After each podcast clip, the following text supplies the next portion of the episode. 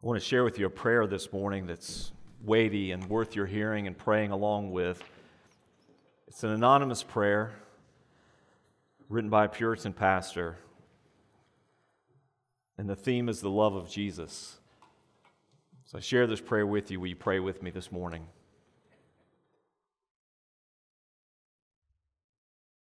O Father of Jesus, help me to approach Thee with deepest reverence, not with presumption, not with servile fear, but with holy boldness. Thou art beyond the grasp of my understanding, but not beyond that of my love.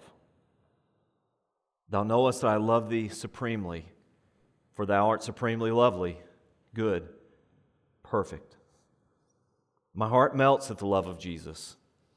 My brother, bone of my bone, flesh of my flesh, married to me, dead for me, risen for me. He is mine and I am his, given to me as well as for me. I am never so much mine as when I am his, or so much lost to myself until lost in him. Then I find my true manhood. Though my love is frost and cold, ice and snow, let his love warm me, lighten my burden, be my heaven. May it be more revealed to me in all of its influences, that my love to him may be more fervent and glowing. Let the mighty tide of his everlasting love cover the rocks of my sin and care. Then let my spirit float above these things, which had else wrecked my life. Make me fruitful by living to that love, my character becoming more beautiful every day. If traces of Christ's love artistry be upon me, may he work on me with his divine brush until the complete image be obtained and I be made a perfect copy of him, my master. O Lord Jesus, come to me. O divine Spirit, rest upon me. O Holy Father, look on me in mercy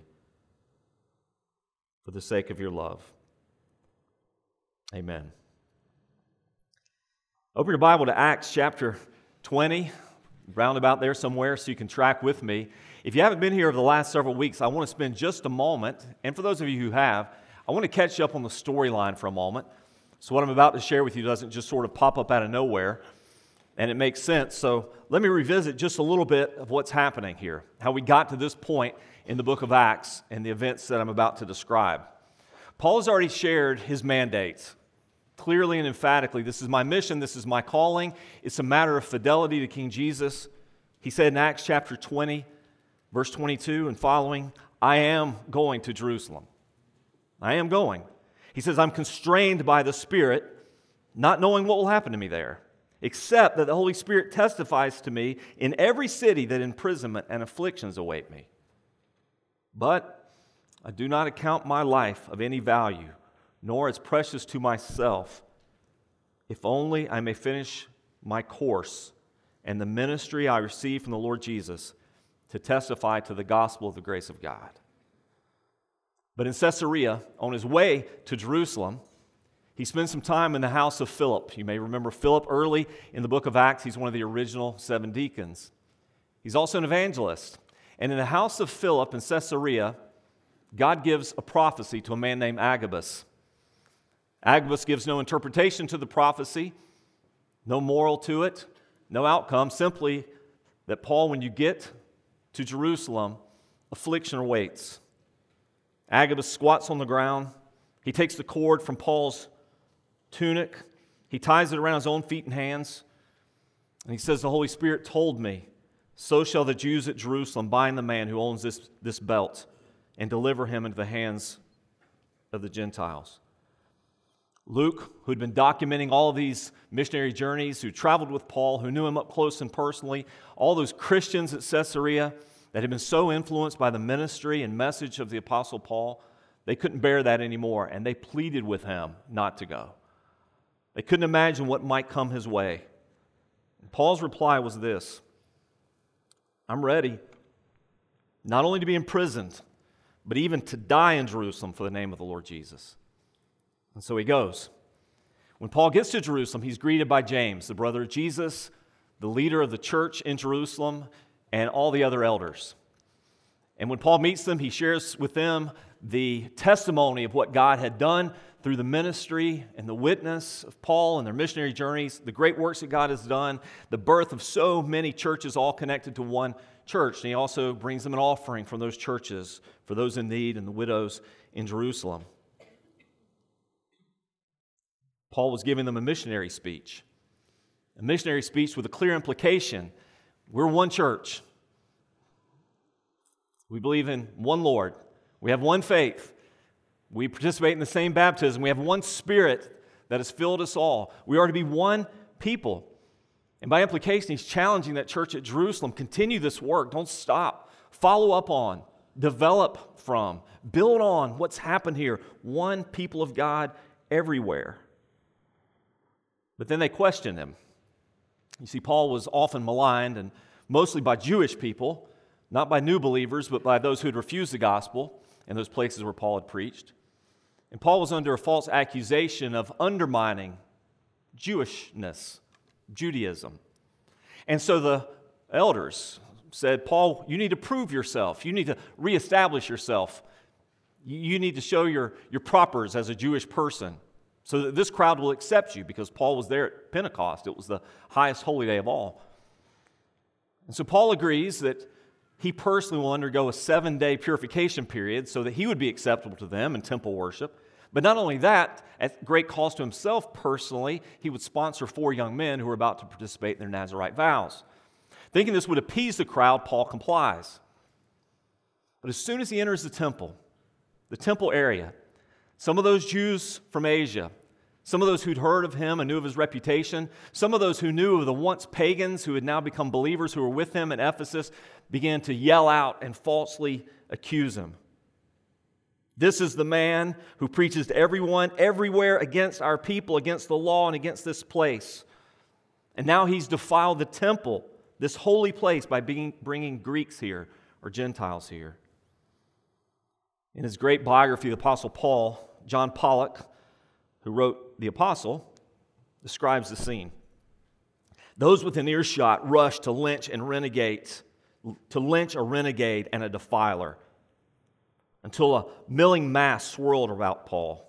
They were dragging him out of the sacred precinct where no blood might be shed, pummeled, torn, with screams of frenzy in his ears.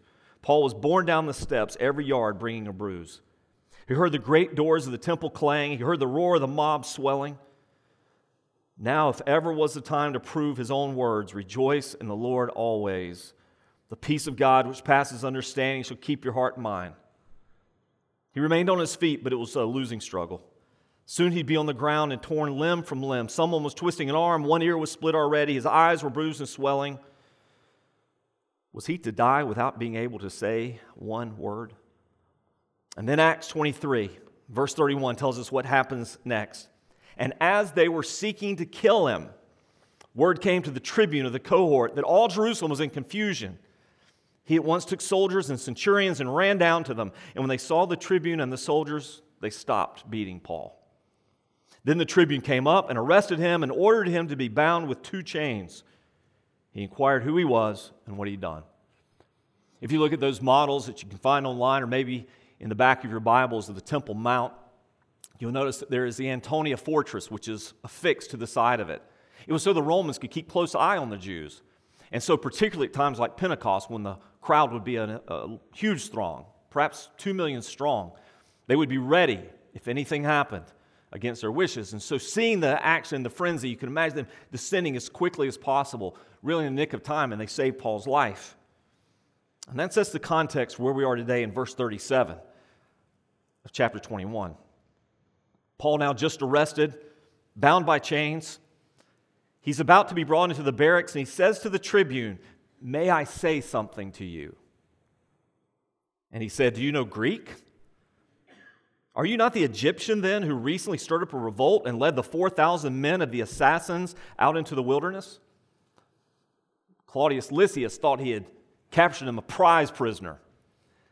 There was a insurrectionist, a rebel, a Greek who had led a group of people to commit murder or foment rebellion against the Romans.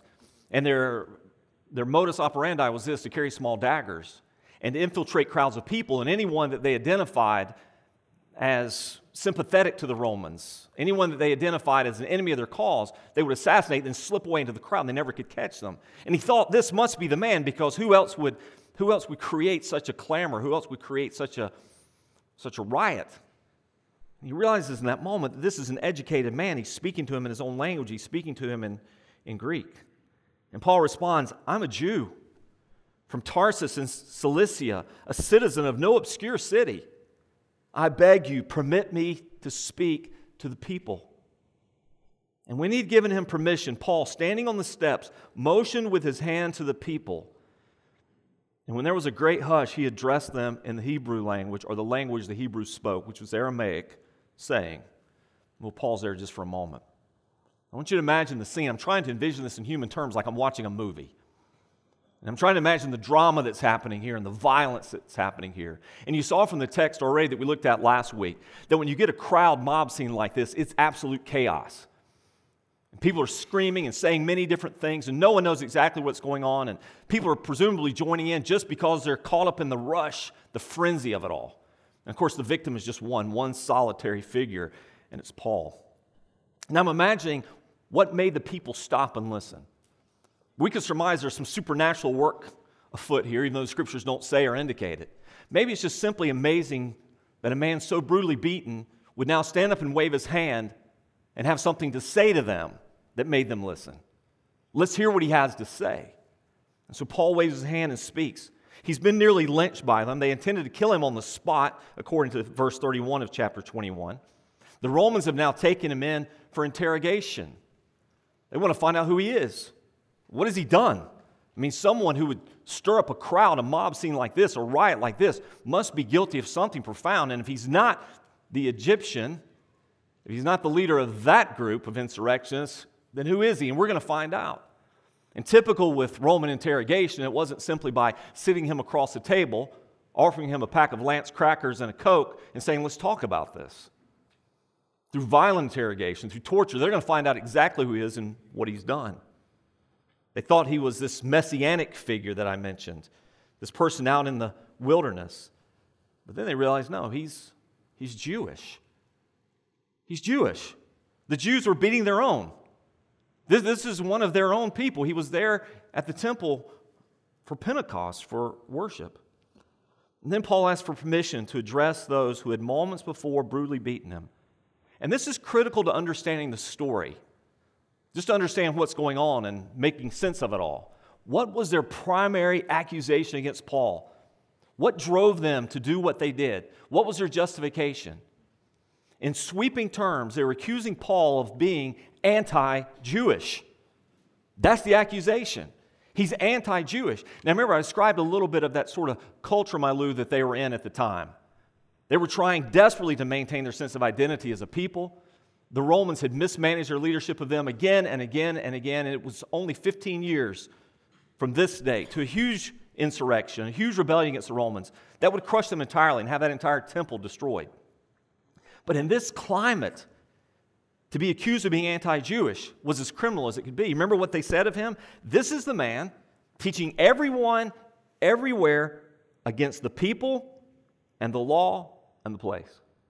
Against Jews, against Moses and the law God has given us, and against the temple. What could be worse? He's as anti us as he could possibly be. Here's the painful irony of that to think that that's what they're accusing Paul of. What makes that so ironic? Do you remember what Paul said in Romans chapter 9? I want you to hear his own words. Listen to his own testimony regarding his own people.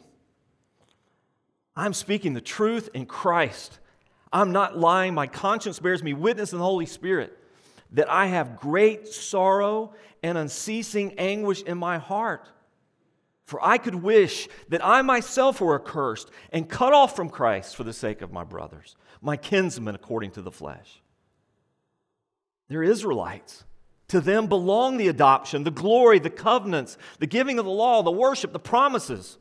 To them belong the patriarchs, and from their race, according to the flesh, is Christ the Christ, who's God over all, blessed forever. Amen. Do you see his passion for them? If I could make the exchange of my life for theirs, I would. They're the ones that should embrace Jesus, their Messiah. They're the ones that God has made so many promises to. This is their legacy, this is their gift, and they reject it again and again. And so, if you wonder what stirs Paul's heart after being nearly beaten to death again by these same people, again and again and again, and this time almost fatally, to ask the, the Roman, the leader of a thousand, if he could speak, but not to him, but to them. Can I speak to them for a moment? It wasn't retribution he was after. It wasn't a message of condemnation he wanted to give them. He wanted to give them the gospel because it's theirs. You should hear this and respond to it. So Paul turns and makes a passionate defense to his people. Look at the beginning of chapter 22. Brothers and fathers, listen how he addresses them. Brothers and fathers. With love and with respect, he speaks to them.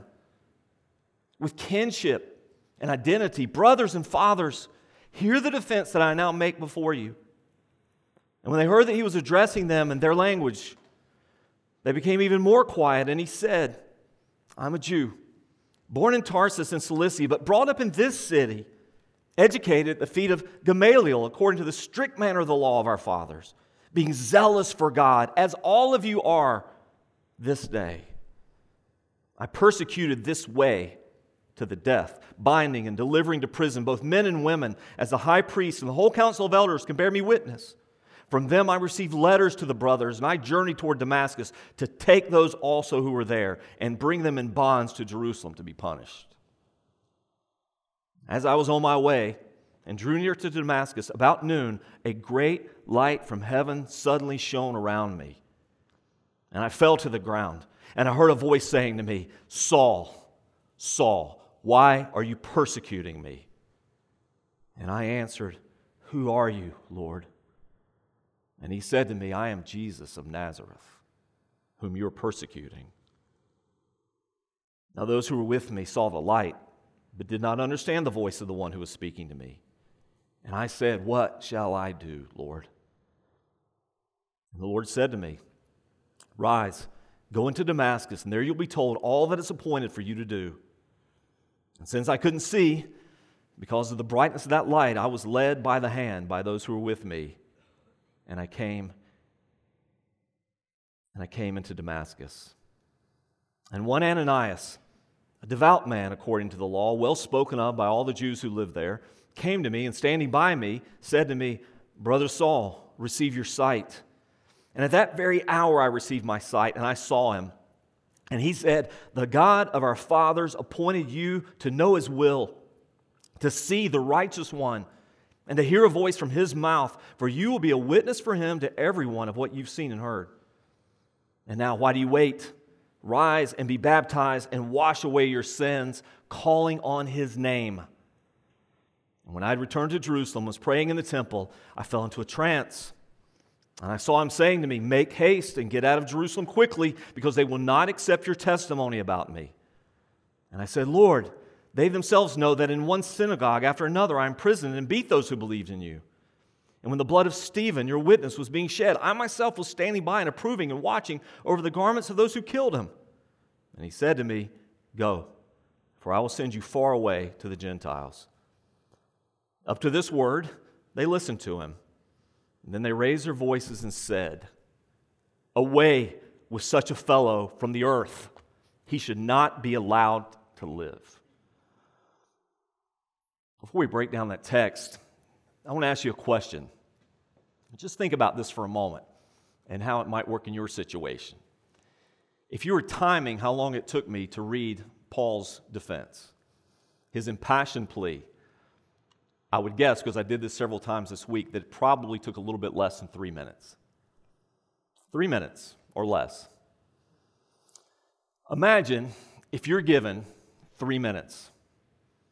You've got three minutes to talk about what matters to you more than anything in the world. You've got three minutes to say something that's the difference between life and death for someone.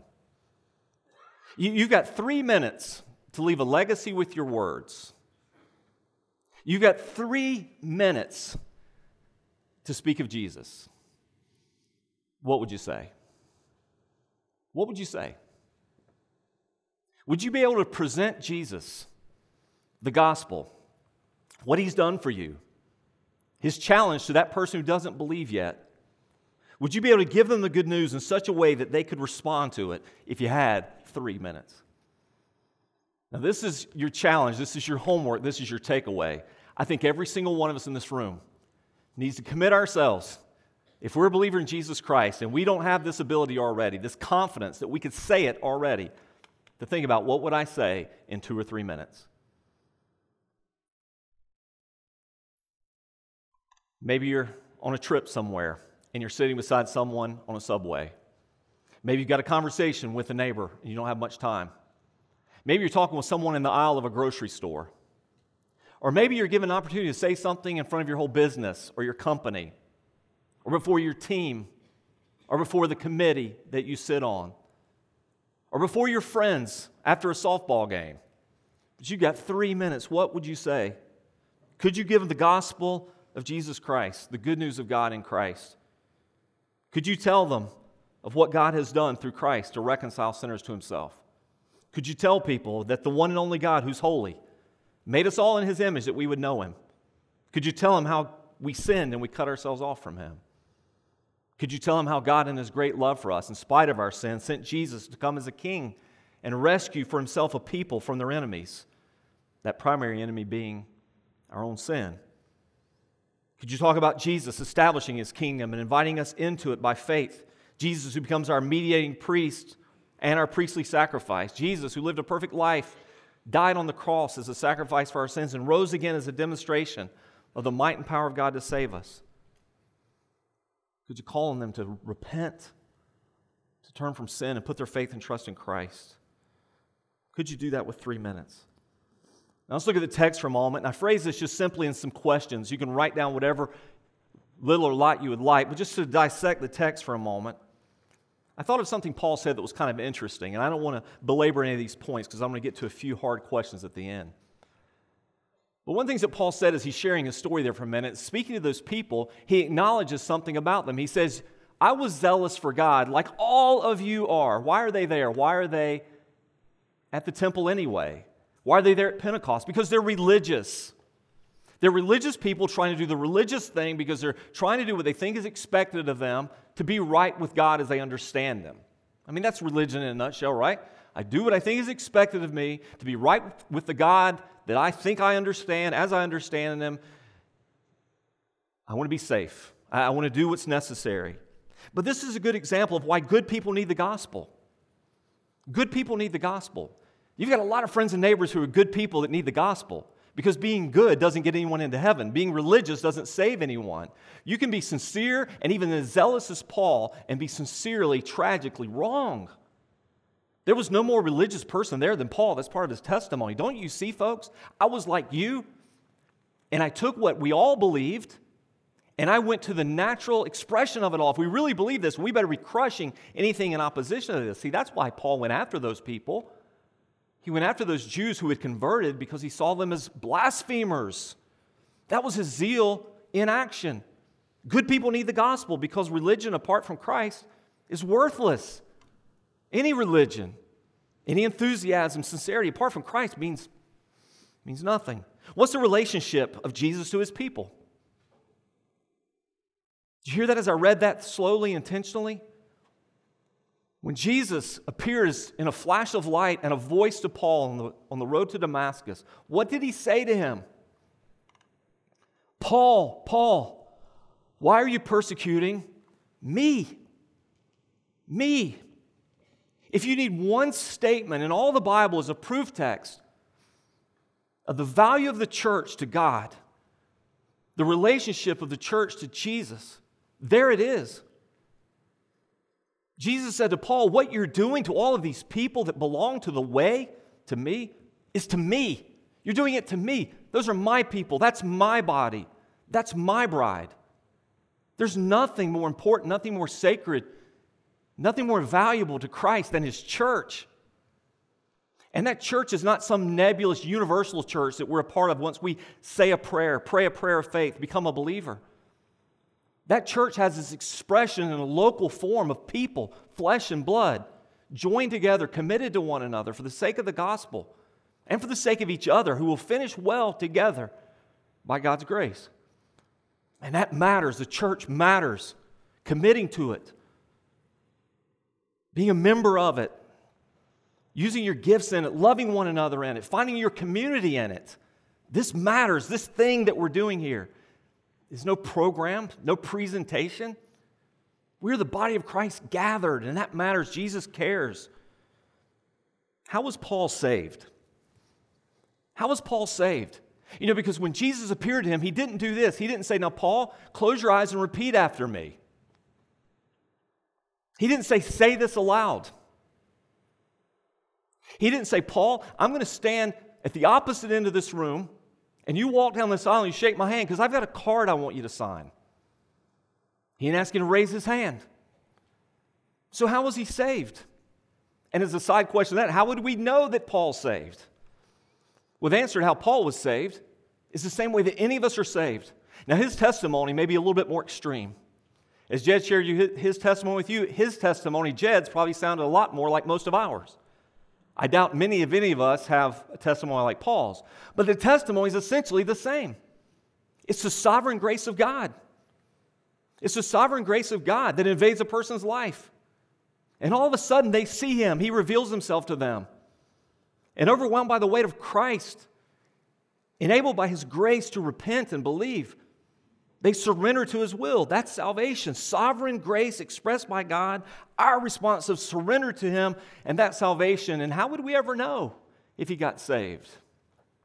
Well, that's why Ananias said, Man, what are you waiting for? Get up and be baptized. He wasn't intimating that when you get baptized, then you get saved. It's, that's been the expression of salvation and faith since the dawn of the gospel. When a person trusts Christ, they repent and believe and they get baptized. And they don't simply get baptized into the nebulous universal church, they get baptized into a people, a family of believers. And that family matters. I ask this question What's the purpose and value of Christian community? It's a metaphor, but it's important to see anyway. What does the Bible say happened with Paul after that encounter? He couldn't see. And he depended upon a man who just days, if not hours before, would have killed if he had been given the opportunity, named Ananias. And now all of a sudden he's dependent on him to help him when he couldn't see, to walk him through when he couldn't walk, to take him by the hand and guide him. See, that's how the church works. There's a beautiful little snapshot, a little microcosm, a little metaphor of the church. It's brothers and sisters coming alongside each other, helping them see when they don't, helping them walk when they can't, helping them understand when they don't know, challenging them to obey, leading them to the next step. It was a short journey, but Ananias, in that moment, is discipling him. What are you waiting for, brother? What are you waiting for? Get up and be baptized. Receive your sight.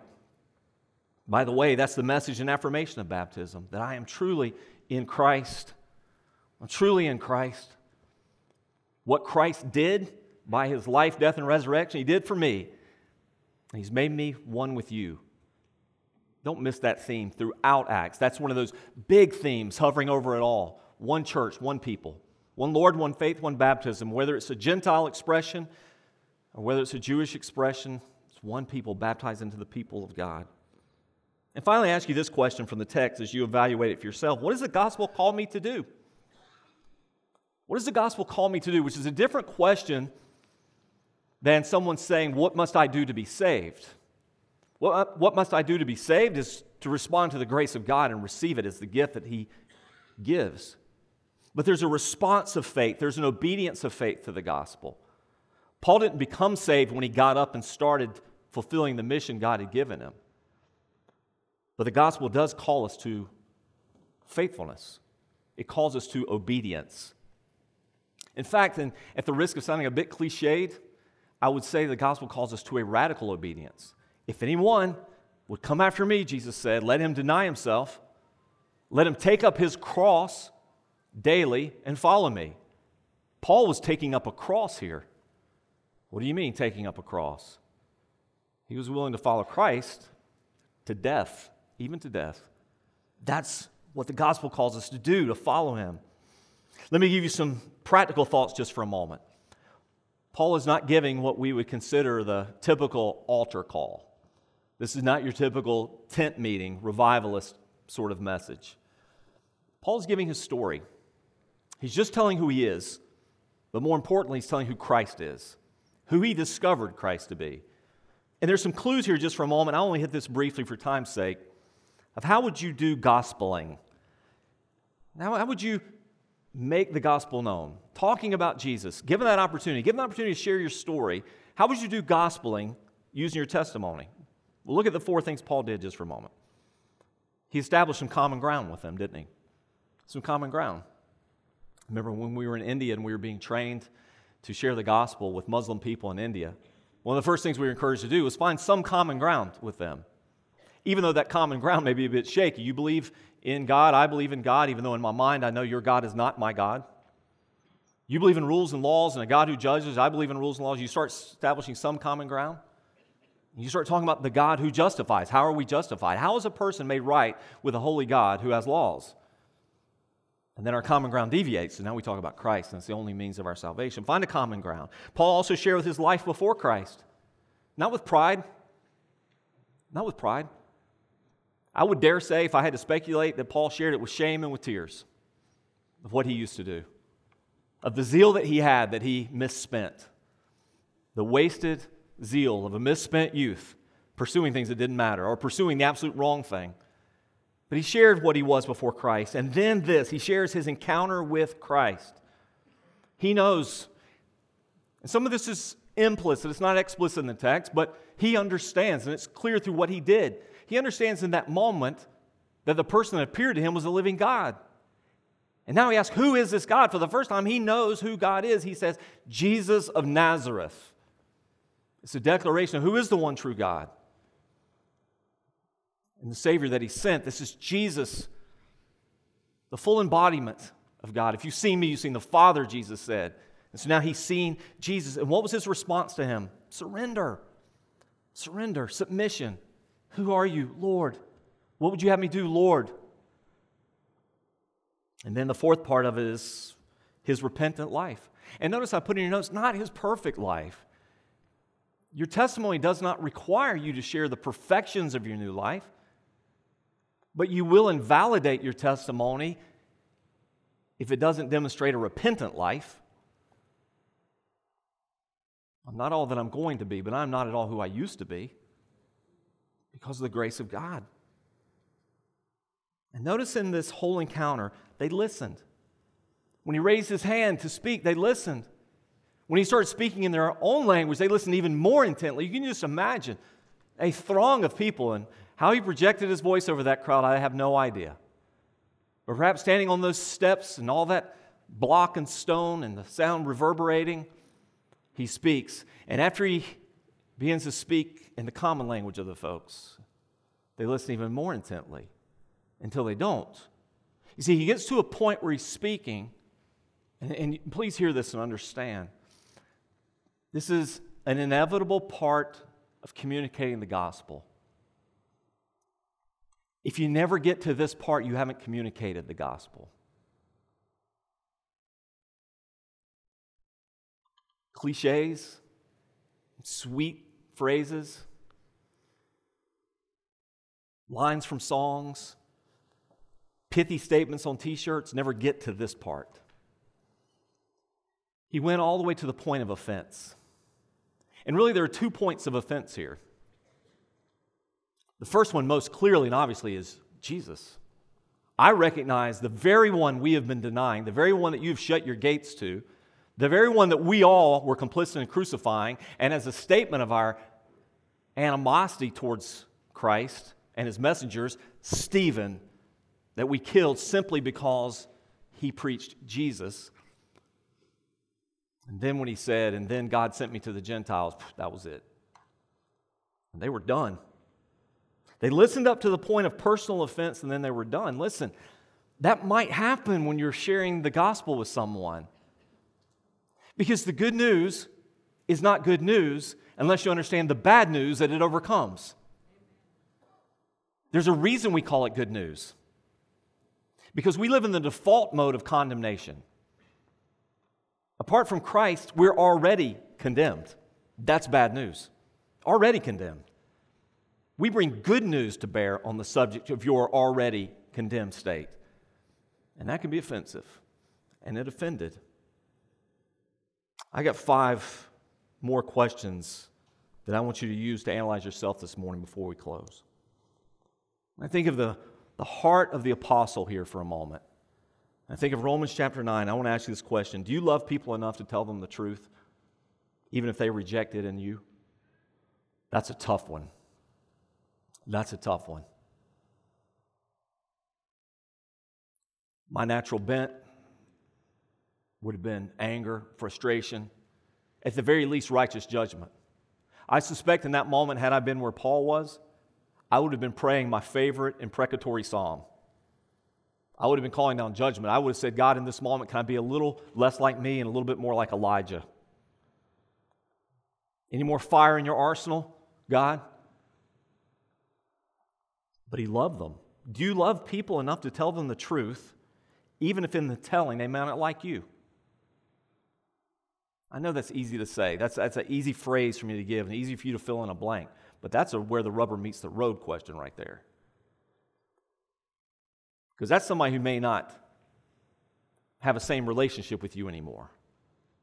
That, that's a family member who may suddenly be cool towards you. That, that's a neighbor who might suddenly avoid you. That's a committee you might not be invited to be a part of again. That's a promotion you might not get. Second question is related to the first. Are you bold enough to take the risk of personal loss for the sake of the gospel? Are you bold enough to take the risk of personal loss? Paul's personal loss was obvious and clear. He'd already been beaten nearly to death, and now he's going to speak again. I mean, the easy answer is cut your losses. Take some boldness to be willing to suffer loss. And I say that particularly as someone who's paid primarily to be a public speaker. The easiest kind of public speaking to do is motivational. I don't mean the easiest to concoct or write or deliver. It's just that it's the easiest to give because when it's over, you get so many pats on the back and that was so great. Oh, you really helped me. The hardest kind of speaking to do is to say, lest you repent, you will likewise perish. Without Christ, there is no hope. We are guilty of killing the Son of God unless we repent. What judgment does there stand for us? That's, that's much harder. I asked you this earlier when I queried you on could you speak plainly in three minutes? Are you prepared to speak boldly and confidently in that moment of opportunity? The scriptures command us to be, by the way, to always be ready to give an answer for the reason for the hope that lies within us. But to do it with gentleness and, and respect, the Bible says. But to be ready nonetheless. It's a biblical requirement for Christians to do that. When that moment comes, whether it's in an audience of one or 100 or whatever it may be in between or larger, in that moment, are you ready to give a reason for the hope that lies within you? Think about that. Prepare your three minute message. And then notice what Paul didn't do. At no point did he ask them to bow their heads and close their eyes, nor did he ask them what was not asked of him. He didn't ask them to raise their hands, he didn't ask them to recite a prayer. Somehow, in our desire the last couple of centuries to give God a boost, to give God a hand because he seems to be struggling in how he saves people, and when he saves people, we've manipulated the ends and processes. I wasn't there, so I can only tell you secondhand. I heard a recent event for students Wednesday night. The speaker had all the students pray some clumsy prayer. I say clumsy not to be insulting, but clumsy in that wouldn't be worthy of dissecting, wouldn't hold up to analysis. As if by saying this prayer aloud, we're going to save everybody on this field tonight. It's not how the gospel works. Some of us know firsthand it's not how it works. Some of you said prayers when you were six, seven, eight, nine, 15, 20. Only later for the Spirit of God to fall on you, the power of God to come on you, and you surrender to Christ. I was telling someone the other day the most common baptism testimony of 20 plus years of ministry, I would say, is probably this I got baptized when I was You fill in the blank age. But I got saved later when blah, blah, blah happened. I hear it over and over and over again. And we know that to be the testimony of our, of our church on a much larger scale. We have 700 people that are still listed as members here, many of whom we've not seen in decades. We don't know the condition of their hearts. We don't know the salvation of their lives. We have no way of giving testimony to them. We have no way of giving affirmation. We have no way of coming alongside, helping, ministering, loving, caring. And in our own denomination of Southern Baptists, we'll have some four, maybe five million gathering to worship today, while 10 million more can't be found. How do we know when someone's really saved? We, we trust God enough and we leave the results to Him. Because a person that's saved is going to repent and they're going to believe and they're going to be baptized and they're going to demonstrate it. They're not going to contain it. They're under new ownership now. They've been given a new heart. The Spirit of God is in them. We can't manipulate that. We can't hide that. It comes, it happens. Those are five questions for you if you're a believer. If you're an unbeliever here this morning or listening to this message, I want you to, I want you to hear this. Do you understand why we want so desperately for you to hear the good news? Do you understand why we're willing to be misunderstood or maligned or falsely accused? Do you understand why, as Christians, we're willing to bear the weight of being called bigoted or intolerant or narrow minded? Do you understand now where we're coming from? Because this is what we believe. We believe that God, who made this world and everything in it, He created you as well. And He didn't create you for sin, and He didn't create you for the enemy. And He didn't create you so that He could judge you and destroy you in hell for all eternity. There's one way to the Father, and that's through Jesus Christ that He has sent. And He's the only way. We're not opposed to your culture or your language or your religion. We're opposed to your lostness and to your sin. And if that means we have to be the bad guy, if that means we have to say, listen, that's wrong and that's sin, and sin leads to hell. And we all have sinned, so your default mode is already judgment in hell. Do you understand now why we do what we do, why we say what we say, and why we keep saying it? And it doesn't matter what kind of pushback we get in the culture. We're not expecting the world to embrace this. We're not expecting people to love this message. Increasingly, we're expected to be treated like Paul or Stephen. But we're going to keep on telling the good news. Because how will they hear unless someone tells them? But if someone tells them and they hear, and by the grace of God, they respond by faith. Guess what happens? A promise of God is upon them. Jesus said, Whoever comes to me, I will receive them. I will not cast them out, but I will raise them up on the last day. There's a day coming. There's a day coming where, just like the Apostle Paul on that road to Damascus, inescapably, unavoidably, inarguably, you'll see, you'll see God in His glory, and it'll be undeniable. That day's coming. We want you to know Him now. As Jed said in his testimony, when he was saved as a seven year old, he saved him from a future life of sin. God wants to save you from the rest of your life of sin and all the pain that would bring. But He also wants to save you from the eternal consequences of sin. So if you're not a believer yet, that's why we're telling you this, that you would repent and believe.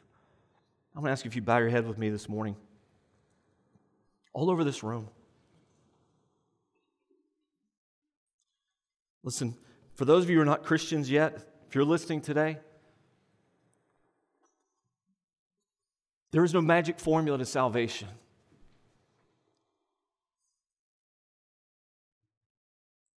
There's no secret prayer or code. But if you feel the weight of God on you this morning, and however you want to qualify that, you, you feel the pressure on your heart, the heaviness on your mind to trust in Him, then do it right where you are. Call out to God to forgive you, a sinner. Make it known to Him that you've surrendered your life to King Jesus.